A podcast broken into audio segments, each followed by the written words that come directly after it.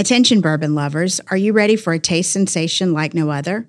Old Raleigh Distillery, recently awarded Best Micro Distillery in the U.S., invites you to experience the art of whiskey blending firsthand. Located just east of Raleigh in downtown Zebulon, the distillery specializes in premium, micro batch bourbon, and limited release whiskeys. Visit the tasting room Tuesday through Sunday to savor a wide variety of whiskeys, specialty cocktails, wine, and beer. And don't miss a chance to peek behind the curtain with a tour of the blending operation every Saturday and Sunday at 1 and 2 p.m. For more information and to plan your visit, visit oldraleighDistillery.com. Follow on Instagram, Facebook, and YouTube at Old Raleigh Distillery for exclusive updates and behind the scenes content. Old Raleigh Distillery, where every sip tells a story.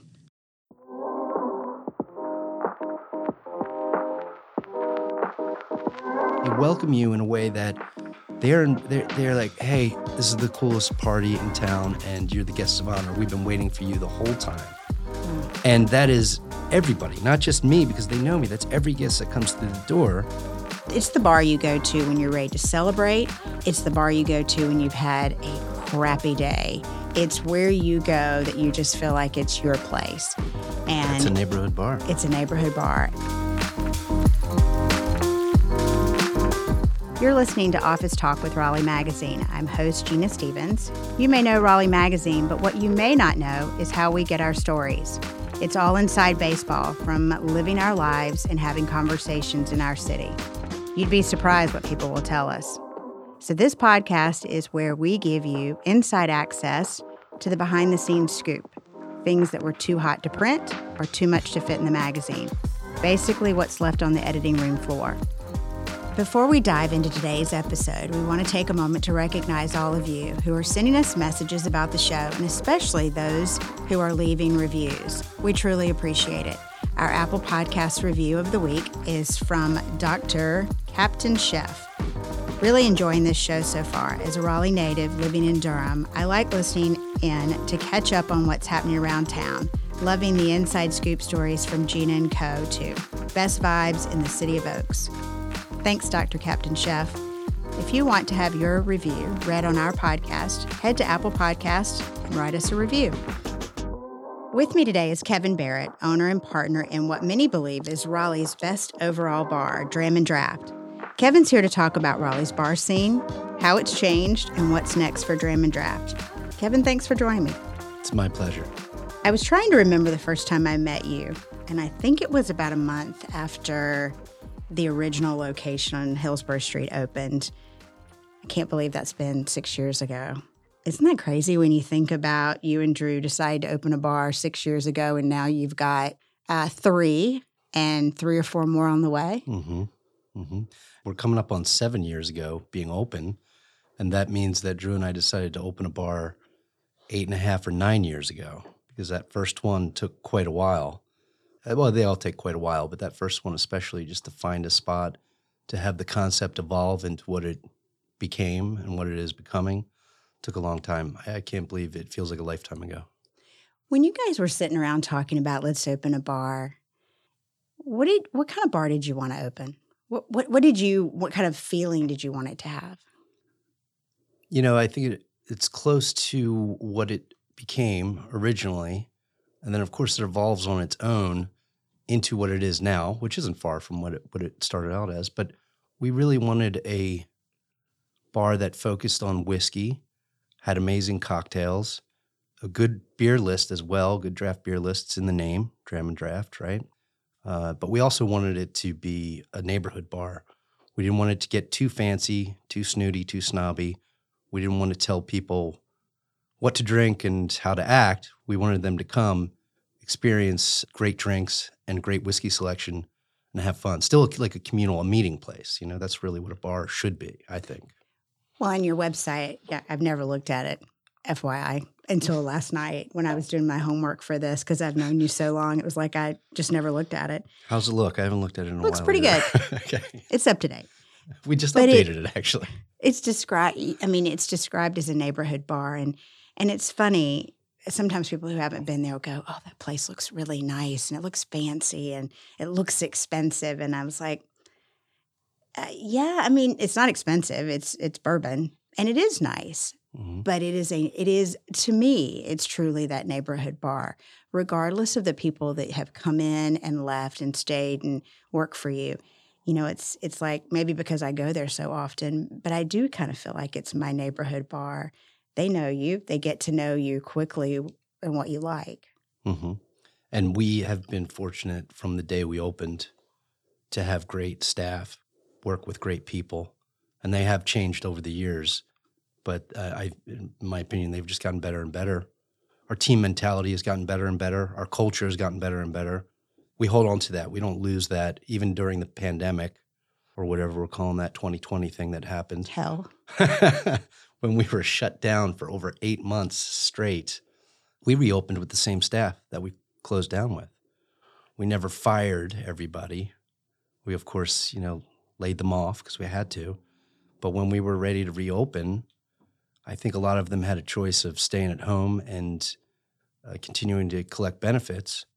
But every single person was ready to get off the couch and get back to work and, and open the bar again. That's the scariest part about opening a new location is losing some of that culture and that feel. I think the big difference is even though we have multiple locations in different cities, everyone that works there knows Drew and I, right? They've seen Drew and I, maybe not as often as here in Raleigh, where you know I'm based and Drew is, is in Cary, so that maybe they see us here a little bit more often. But in Durham and in Greensboro, they see us, they know us, and there's people that have been there for a while that have seen us, known us, traveled with us. Maybe Hmm. you know, they can kind of help deliver that message that uh, Drew and Kevin are are two guys that care about service. They care. They have a little bit of ego in this in this bar. You know, it's not just about being profitable. We want it to be a great bar for the neighborhood, for the city. We're not two nameless, faceless assholes. Well, I, I mean, we're going to talk about a lot of other stuff, but I am curious. I mean, what it must have been like the day you got the phone call, or you you knew it was a possibility you might have to move from the original yes, location. it was always always hanging over our head. Yeah. So was that daunting? Were you pissed? What what what was the feel? I was sad. I almost cried in public when I got the call. You know, I um I'm probably going to go out on a limb here. I liked the other spot a lot, the one Glenwood spot. And if you don't know that, then we should take your Raleighite card. You need to go have a drink at Dram and Draught, one Glenwood. No commercial. Uh, It's one of my favorite spots. But I like it because I think it's a more versatile space. I like the patio. I like the little space in the back. I agree with most of that. I think um, we were heartbroken initially. We were fortunate to end up where we are now with a minimal lapse in service. We were terrified. Originally, they wanted to take us out of our, our spot at 623 Hillsborough Street and put us right back there after they built that second tower, right in that same corner. And you know, logistically speaking, we were thinking, so we'll be closed for two to three years. And of course, they said, no, no, 18 months. I was like, that's not a lot better anyway, even if that was realistic. So after many conversations, uh, we ended up on that corner on Morgan and uh, and Glenwood, and it's a great spot. And once once it was decided, we just plowed forward like we always do. And it was sad. I remember being closed. I think we, if I remember correctly, we closed in the middle of July on Hillsborough Street and we reopened 30 days later Mhm. in the middle of August in the new spot.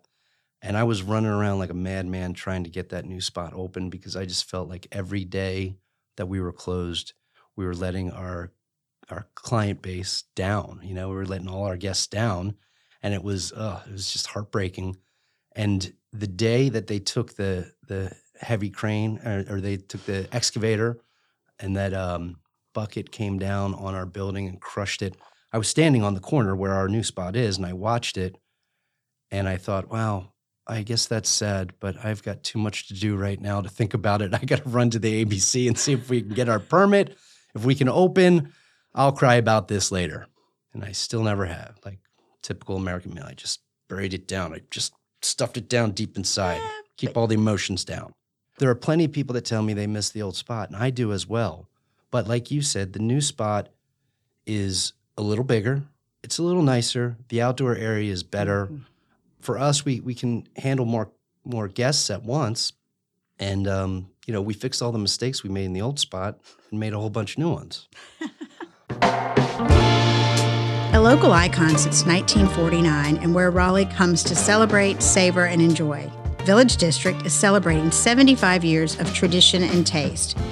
You can join the celebration for their 75th anniversary on Saturday, April 20th from 3 to 8 p.m. on Woodburn Road. Enjoy live music, pop ups, a kid friendly area, and the launch of their Village 75 beer, exclusively brewed by Standard Beer and Food.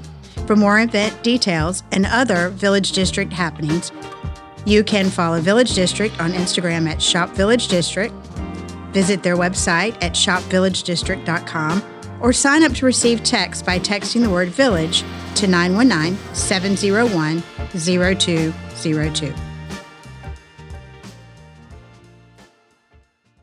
Okay, so you um, the next big one to open is Wilmington, which is pretty exciting because if I remember correctly, that's kind of where you got your start when you came from Philly to North Carolina. Something like that.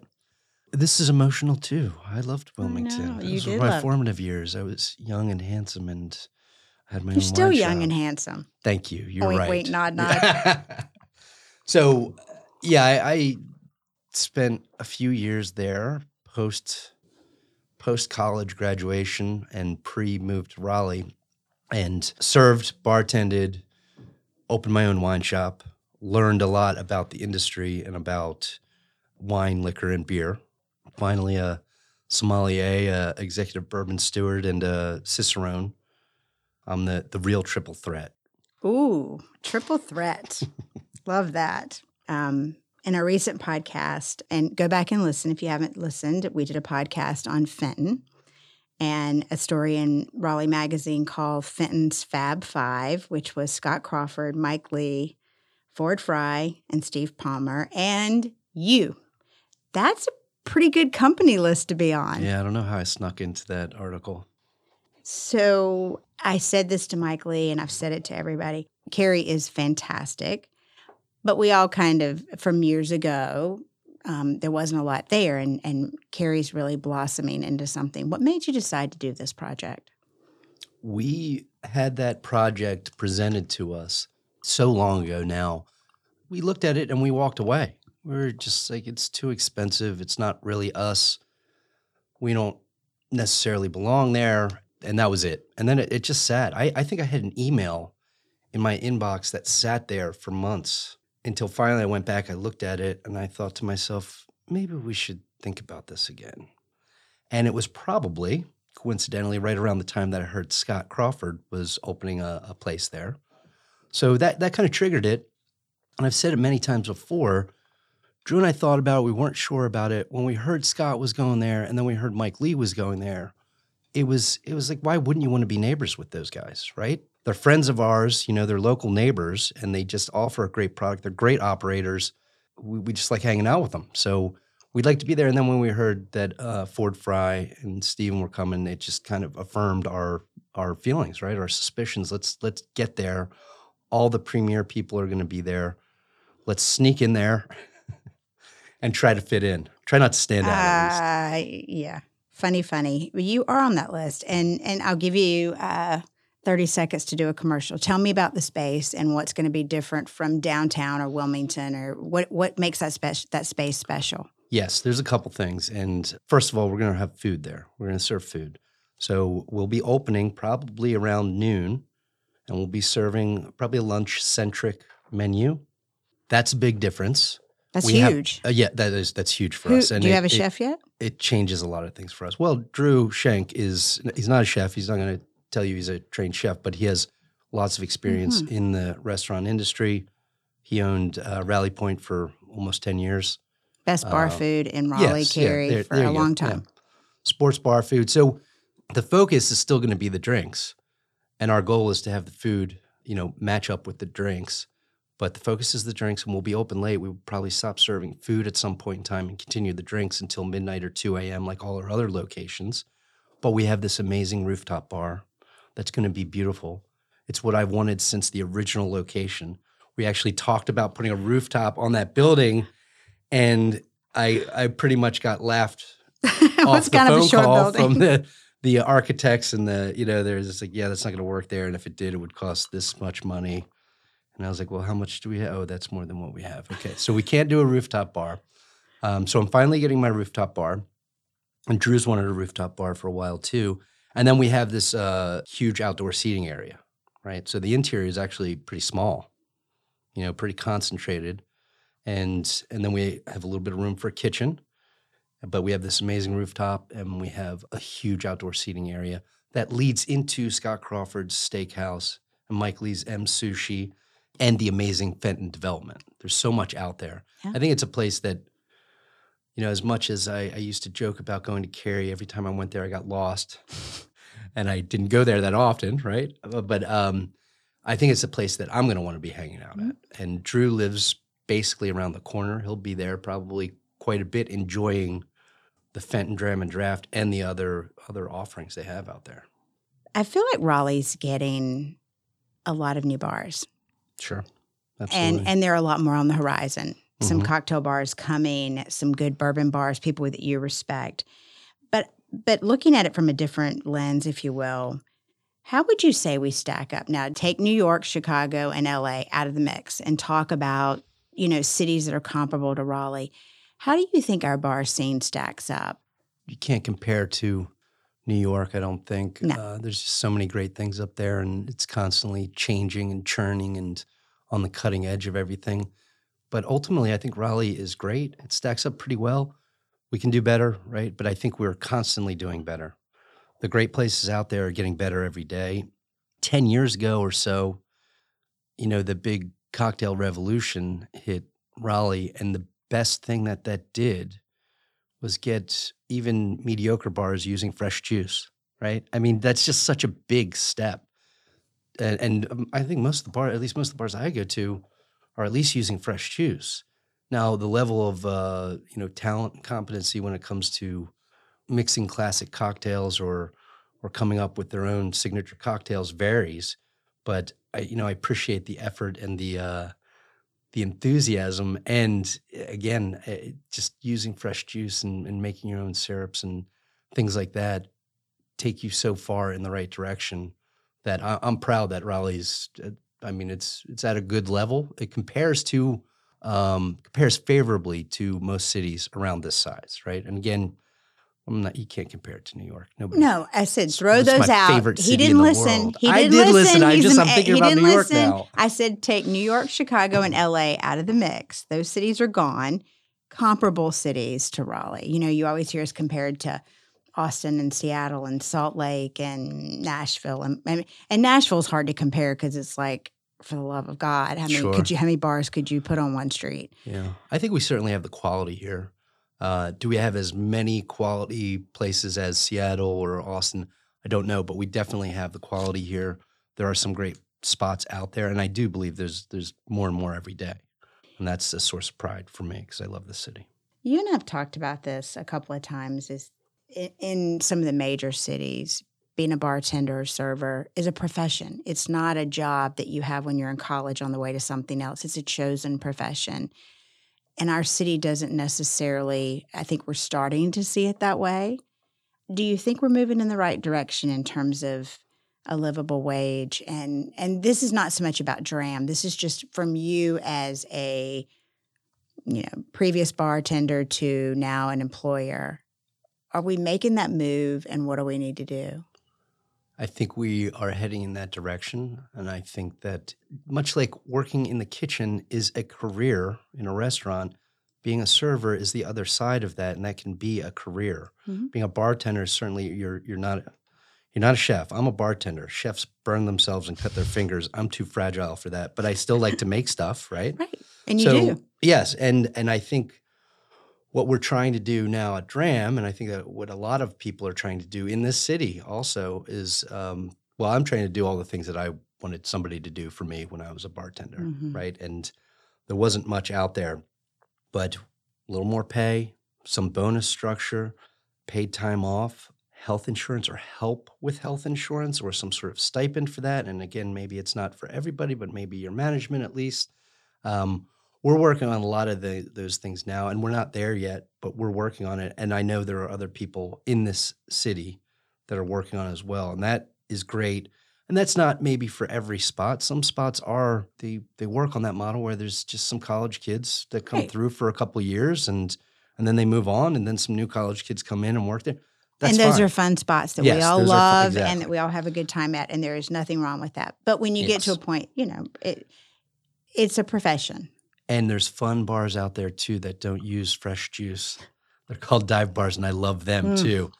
I just, yeah, I think uh, there there's so many different levels and so many different uh, categories in in the hospitality. well, So I think that for what we're doing, and for places like us, we're trying to turn it into a profession. And even, I mean, I, I was reluctant to admit it was profession for years. Somebody called it my profession once, and I was like, "No, no, it's not. I'm doing. I'm going to do some. No, this is what I'm doing. This is my profession." You know, I think I would have come to that realization a lot sooner if I was getting paid more than two thirteen an hour and had like a name and an identity instead of just a number and like collect your zero dollar paycheck and your tips and go home. We're trying to make people feel like they're part of something, right? Right.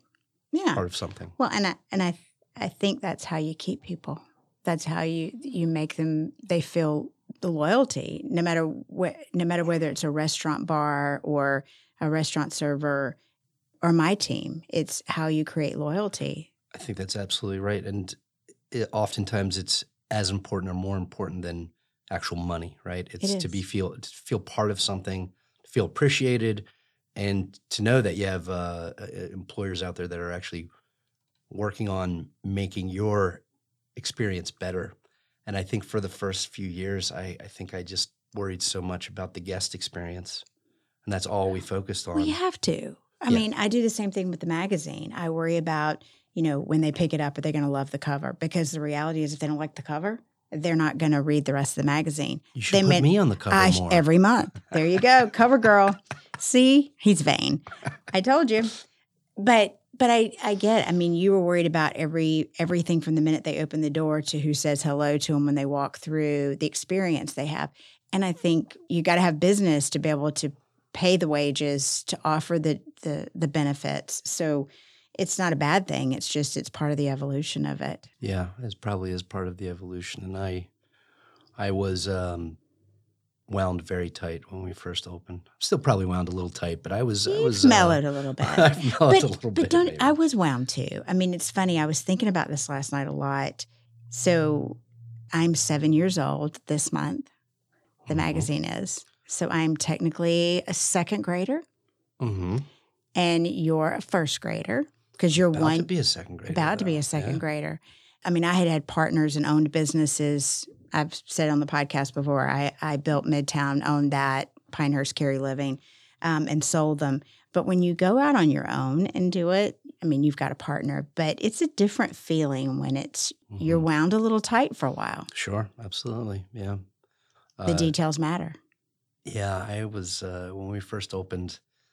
I wanted the toilet paper, you know, installed in a certain way, and the toilet paper dispensers, on and on and on. You know, kind of things like that. That um, you It's know, details important. are important, right? But that's not something I need to. Um, Just make sure there's toilet paper in the back. yes, that's that's that's the important part. That whichever way it's installed, I don't know. Somebody could change. I don't. know. It's not that important, right? It, details are important, but there were more important details that I could have been paying attention to back Nah. then. You know, I think it all worked. Campbell University School of Law offers a wholly online or in person two semester patent law certificate program designed for technology executives, engineers, paralegals, and more. The deadline to apply for the patent law certificate program is August 1st. Learn more and apply at law.campbell.edu. This podcast, a lot of it is not about what's necessarily in the magazine, but it's about how we get our stories. And I joke how this chat with Kevin came about is I was joking with my team that I get some of my best stories or our best stories sitting at the bar at Dram and Draught, very often talking to Kevin and Drew. And they're not stories about Dram, they're just industry stories. Um, sometimes it's about Dram. I always am asking. Um, he'll tell you I'm a little obnoxious about trying to say, So when are you opening? What day? When can I tell people? Persistent. Persistent. Yeah, that's better than obnoxious. Um, but over the last year, we've done a bunch of stories on mocktails and dry, dry January and low ABV beers. And I noticed the last time I was, he invited me to the Christmas party, by the way, which was in what, March? They had their Christmas party for Yes. the staff. And he invited me in, and I noticed on the menu that there was ABV on every cocktail. And I hadn't seen that anywhere. It's kind of like how obnoxious I feel. It's that love hate relationship you have with your favorite restaurant menu, and you see the dish you want, and then the calories are beside it, and you're like, okay, I can't have that. So it's kind of the same relationship. I didn't think of it that way. It, it's kind of the same thing. I want that green goddess cocktail, but ooh. So, what made you guys do this? And I'm curious, how do you figure out the ABV on a cocktail? Well, we there's actually a website that helps us do that a lot, and Okay. uh, I'd say Lance Eisen, our regional director, kind of oversees that and double checks all of that stuff. And I'd love to say that I came up with the brilliant idea myself because I'm so smart and handsome, but He I- always throws handsome. I, I have to give all the credit to my friend Souther Teague from Amor y Amargo up in Manhattan. I was listening to his podcast and he was talking about how all of the uh, all the bars that he oversees now have ABV on the menu, and I just thought, oh, course, like that's so so brilliant, right? So I texted him about it and I was just like, hey, I'm gonna do it. What you know? I actually asked him, how do you calculate? You have a good way to do that? And uh, so finally we did it, of course. And I told him, I was like, I, I, I told him, I said, my smart, handsome friend up north, I got the idea from him. And he said, great, send me a picture of it. So I did. And he was super happy with it. So it was his idea. And I heard him on the Speakeasy podcast talking about it. I uh, stole the idea from him with his blessing. But it does make sense. It's the more information you give the guest, the better. We list all the ingredients Mhm. right? So why not tell them how strong it is? Uh, we also put a V on there for vegan drinks, and most of them are vegan. One of the people we work with in Durham, that was their idea. You know, not everything is vegan though. Some Right, have cream in it, some have egg whites in it, and people, you know, the more you know. But at least great. you're telling them. Yeah. Yes, and uh, ABV though is you know you can sit down and have a couple of uh, old fashions or Manhattans, and they're a little boozier, a little Mhm. stronger, and then you can see that they're about thirty percent alcohol. I think they're 31, 32 percent, something like that. And maybe after you have one or two, you can slow down and back off and have a either a low ABV or a no ABV cocktail. Take a break, then come back and have another drink or something stronger, or stay on the the lower scale, the lower end of the spectrum.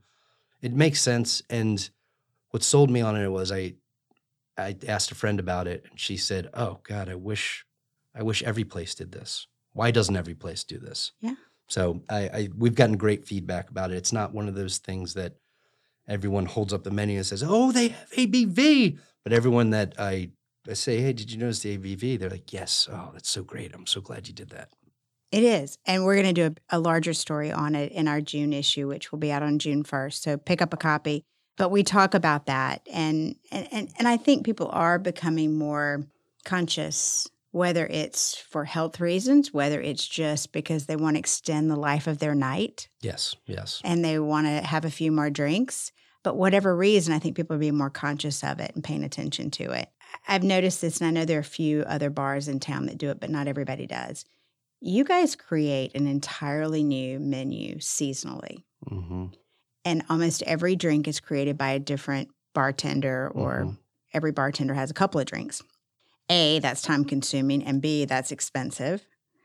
Why do you do it?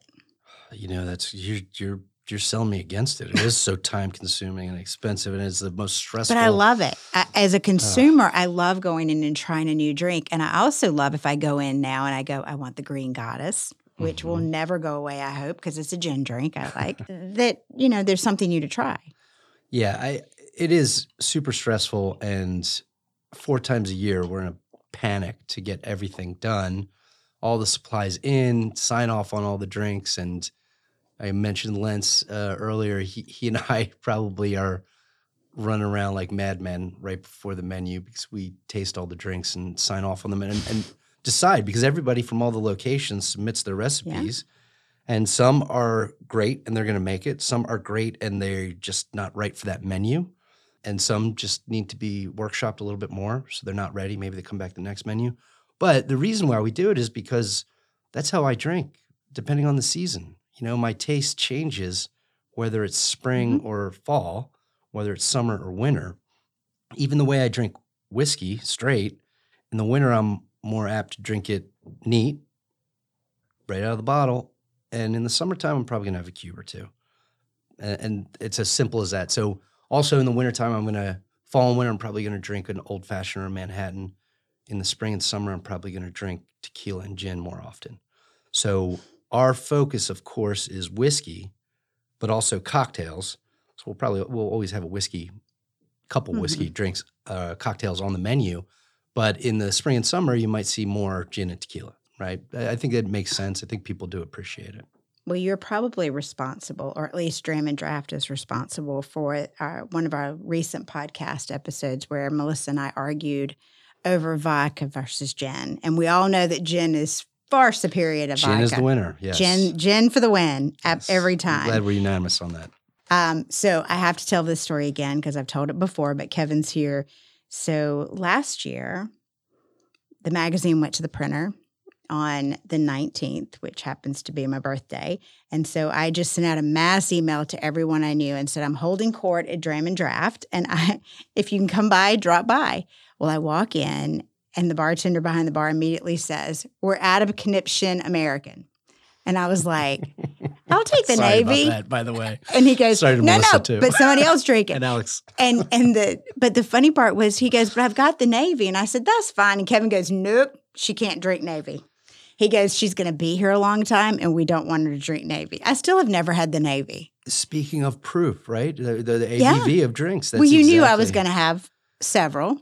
I, well, look, there's a big difference between um, something that's 40% alcohol and something that's 57% alcohol. That's a big jump, It I, I think. And I love Navy strength. and I love the Conniption Navy strength. And there are certain times where I very much want that, even if it's just a gin and tonic, right? Right. Sometimes in cocktails, you need something with a little bit more backbone to balance against it. But that would have been a mistake for you. That would have been a very big mistake. And yeah, Navy strength is so funny. I've heard so many stories on Navy strength. It's uh you got to love it though when you walk in and the bar owner already knows you well enough to know that you don't need to be drinking Navy. So just just for fun. it's for certain occasions, right? Yes.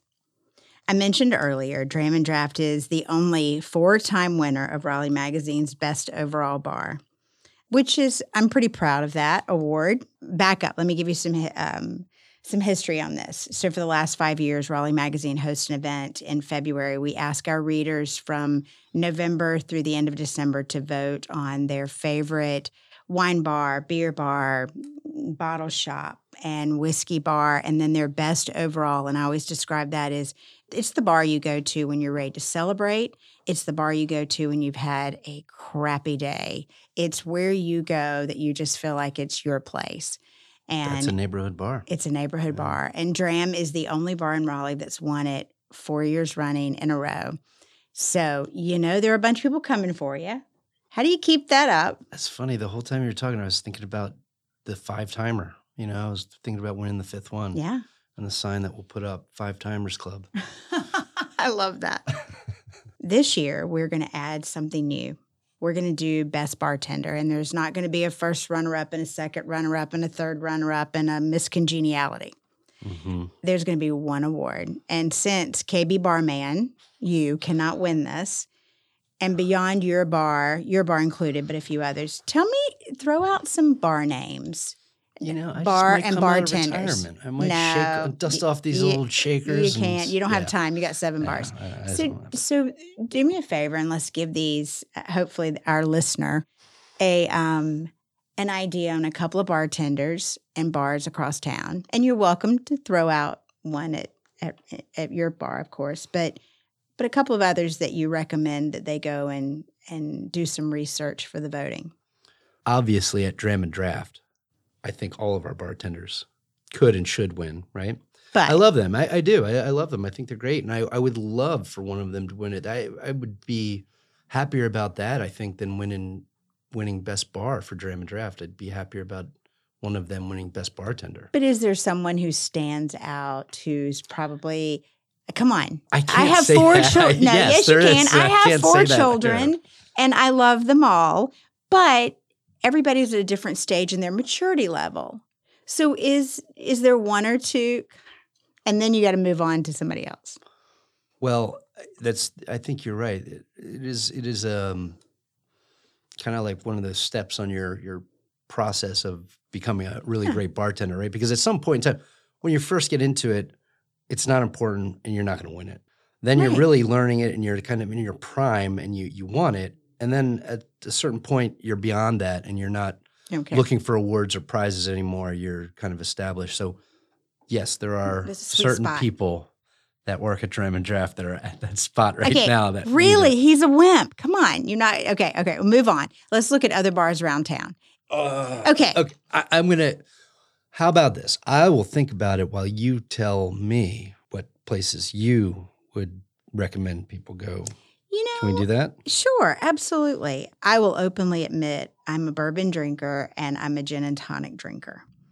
And I'm not the fancy frou frou cocktail. However, the Green Goddess stands out beyond belief for me. That's one of my favorite Dram and Draught cocktails currently.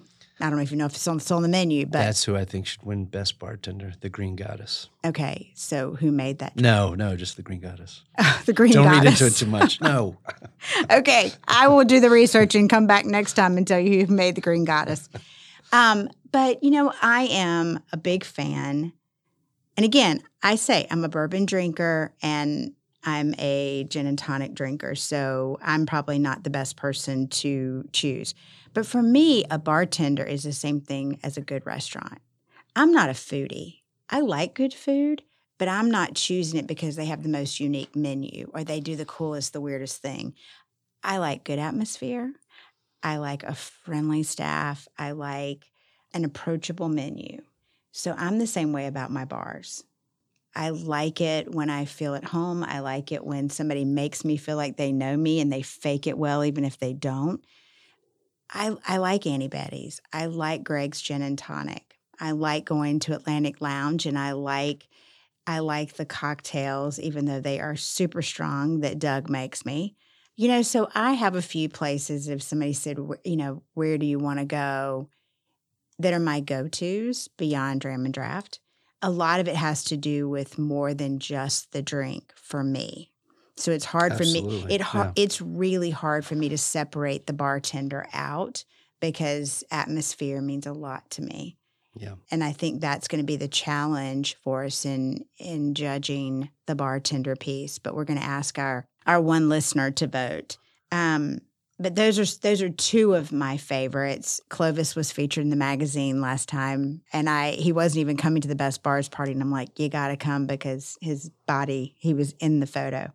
I think you guys do great drinks. Um, I think the merchant does good drinks. Yes. I, I agree. Um, I think there's so many. I don't want to n- name a list because I feel like I'm going to leave somebody out and I don't want to snub anybody. There are a lot of great spots out there.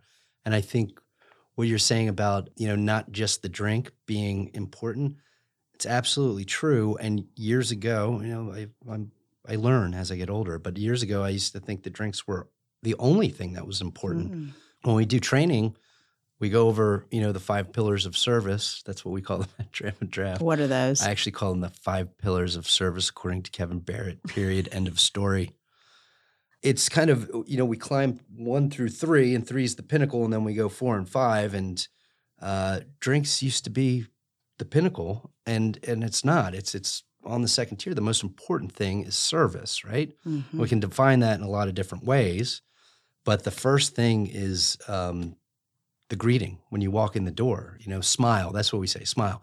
So you want me to tell this story? Yeah, I do. Okay. Go ahead. So I came up with this right before we opened Dram and Draught, and the place that I came up with it was at Stanbury. It was on my Stanbury is a fantastic restaurant that everyone should go to.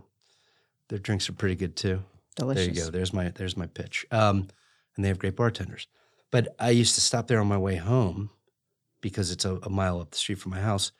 And I used to sit there. I'd stop in for a glass of wine, or I'd stop in for dinner and a glass of wine, or an appetizer and a glass of wine. But always, Always a glass, of, wine. wine. Yes. Uh, and I used to look around and be like, man, how what what makes this place work? Because it does work so magically and fantastically. And uh, I told Joseph Jeffers, one of the owners over there, about this, and I, I hope I hope he appreciated how much of a compliment it, it was. But whenever I walked in there, and I knew everybody that worked there, I knew the owners, obviously, right? Whenever I walked in there, there was a hostess or a host or a hostess with a beautiful smile that would just welcome you in with that smile. If they weren't at the host stand, you look past them to, you know, one of the ugly bartenders would look up and smile. I'm just saying that because I know I the know, bartenders. you but- know them. and they have an open kitchen. So if that didn't happen, then you look into the kitchen and one of the people cooking would look up and smile. It was a very welcoming feeling, and it happened every single time. And it happened not just to me, but to anybody that walked through the door. And then right after that, there's somebody that comes up and greets you, whether it's the host or one of the servers or or Joseph, you know, one of the owners will come up and say, "Hey, how's it going?" And they welcome you in a way that they're they're they're like, "Hey, this is the coolest party in town, and you're the guest of honor. We've been waiting for you the whole time." Yeah. And that is everybody, not just me, because they know me. That's every guest that comes through the door. And then for us, uh, well, for every place, the third most important thing, and this is the pinnacle, right, is service. And service can be defined in a lot of different ways. They have great service there because they have a great team. We have a great team, and they work as a team, right? Mhm. And they have it even harder because they have servers, they have bartenders, they have the kitchen people, and the whole place works as a great team. And then the fourth one is the product. For us, it's the cocktails. And then the fifth thing, of course, is ambiance, which is everything I just mentioned, plus lights, temperature, and music. And that is, there are so many places that ignore those final details. The lighting's wrong, it's too bright at night, or it's too so dark that I can't even see the menu, much Right. less, you know, and, and uh, temperature changes. You know, some places are, are smaller than others, and you have to adjust as it gets busier. And of course, music. Listen, I don't care what music you Mm. play; it just has to fit the place and Right. fit the model. If And I not too into- loud and uh, not too loud, not too, too soft. Right. But then there are places, you know, if you're if it's a club, right, yes, right, right. make it No, loud and make absolutely. it really fast and, and, and loud. That's fine. But I, I hate going into a place That doesn't fit. yes, and I order a cocktail and I'm sitting there trying to talk to somebody because that's the kind of place it feels like. But the music's so loud and uh, you know there's so much bass that you can't have a conversation with the person next to you. That that doesn't make sense unless you're at a club or something It's like that. it's right? a lot of moving parts. yes, I mean, is. it really is. And sometimes for the as I feel like I'm pretty well versed. Um, I've been in all 50 of Raleigh Magazine's um, winning bars, which I'm not sure is a good thing or a bad thing, but I have. sounds like a fun thing. It is. I had fun doing it. Sometimes you can't put your finger on what isn't right, but you just know something isn't. And and Yeah. so somebody like you, you know, who has experience doing all of this, clearly can figure out what the what what's missing and what's not. Um so you didn't like my question and clearly didn't answer it, so that's okay. So you're probably not going to answer these either. Okay, so before we get started, what are we drinking? Because um, you know how you invite the best person to chat with you on a podcast? It should be based on what they bring for you to drink. So what are we I always bring something. Um, this is our single barrel Elijah Craig single barrel select. So at all the drams currently, we have a barrel that we choose ourselves. Drew and I, Lance sometimes participates in this, and we this happened to be a 12 year Elijah Craig. They ship us the entire barrel, but they have to bottle it first, right? State and, and federal laws for shipping alcohol. They bottle it, but they ship it with the barrel. And when we get it, we take the barrel, we drill a hole in the top, we pour all the bottles back into the barrel, and then we serve it directly out of the barrel. We'll put a, a little spigot on the side of the barrel, and um, and we always hold back a few bottles. So that's what this is. And I do not open these for everybody. This is a, a rare occurrence that I break one of these open. In my mind, I'm saving these for a museum or something. Ooh. That's not. That's never going to happen. I feel special. Okay, we're special. But uh, it well, and the great thing is we always choose a great whiskey, and then when you put it back in the barrel, it continues to age and mature, Mhm. And and it's different every time you taste it, and it's such an interesting for us initially. It was such an interesting experiment for the guests. I think it's a, just an interesting experience to come in, taste it today, and then come in literally two weeks later, and it tastes totally different. Right. I was blown away by how quickly it changes in the barrel. You know, I hadn't thought about that. I really hadn't thought that it keeps aging in the barrel. How long does a barrel typically last you when you do it? You know, it it varies a bit. We used to just serve the whiskey. I say right now probably about three months. Okay. three I was months. just curious because I always wondered about that. Yeah, it's it's a pretty quick turnaround now. We serve the whiskey out of the barrel, and then we also use it in our old fashions often, not every single Mm-hmm. time, but often. So that helps uh, move it, and that's pretty much what we want to do because every while it sits in that barrel, you know, it's a great experience. But it, while sitting there, you're you're losing product, right? It Mhm. evaporates slowly, but but it evaporates, and some of it gets sucked back into the wood, and you never get that back. So the longer it sits there, the the more product you move, so or the more product you lose. So you want to move it. You want to keep keep Right. churning those barrels. That's another fun process. Yes, like the menu change every four months. I'm sure. Okay, so at the end of each podcast, we do kind of a rapid fire of questions. I'll ask you, and then I'll answer Pass. for me. You don't, you know, nope. We're gonna stay here. It's gonna be like Jeopardy. You're not leaving until you answer. Okay. So, what is pass? Okay, I'm ready. what's your favorite bourbon right now? Your go-to? Okay, it changes. Yes. But I usually lock into something for for you know a couple months maybe. Currently, it is Old Forester 1910. Why? And that is, you know, I really I love Old Forester period, but the 1910 is in celebration of a fire that they had uh, back in 1910, where they had to take a bunch of barrels, and uh, the barrels I guess were a little fire and smoke damage, so they took the product out of those barrels, put them into new barrels. So it's basically a double barreled bourbon, and there's other double barreled bourbons out there that are great, but this one just has the right kind of like uh, intensity of flavor and and richness that I appreciate it. And the way I drink it too is maybe a little different. This changes al- also. How do you drink it? Currently, I drink it with uh, you know three or four dashes of Angostura bitters over ice with a lemon twist, and that's just. It's kind of old fashioned esque. You know, usually we use an orange zest instead of a lemon with old fashioned. There's no sugar, right? And I, you know, love a good old fashioned, but for as much as I drink whiskey, I don't need sugar in it every time I drink it.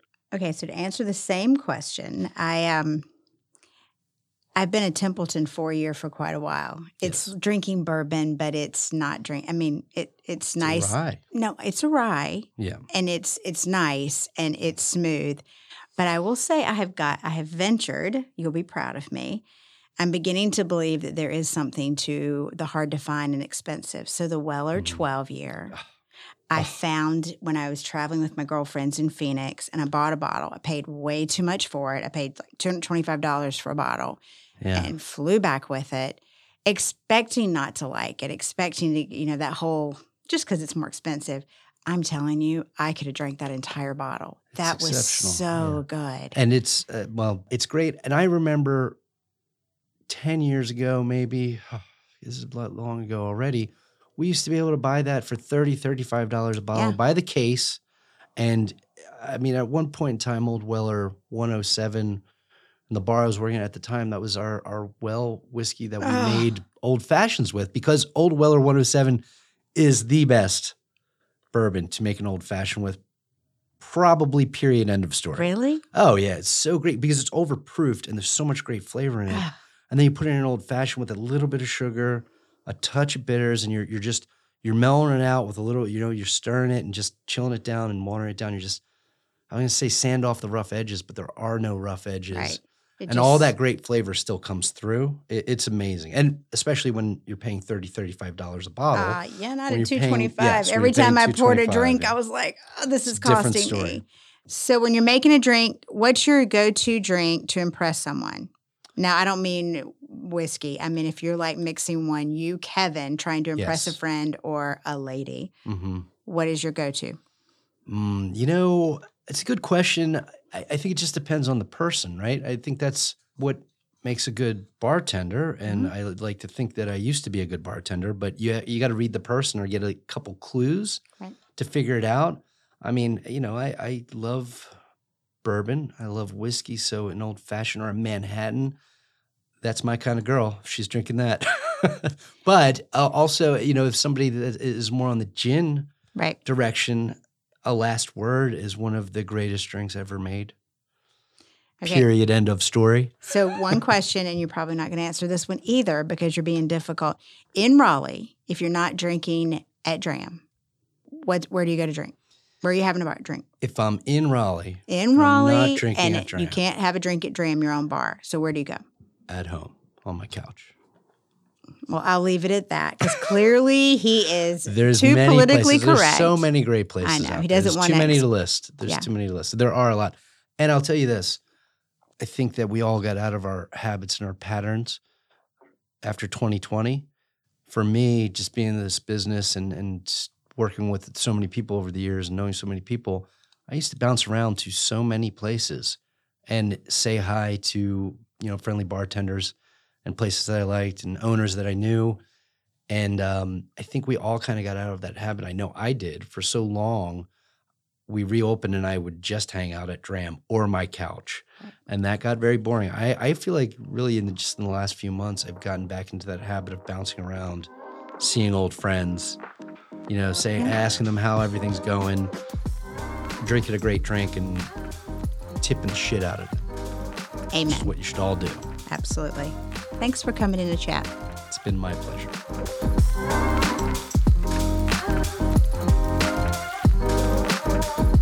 This has been Office Talk with Raleigh Magazine. I hope after hanging out with us, you feel more like a Raleigh insider. You can find copies of our magazine around town or subscribe for $10 for 10 issues. We'd love it if you gave this podcast a rating and review and share it with your friends. This podcast was edited and produced by Earfluence. I'm Gina Stephens. We'll see you again soon.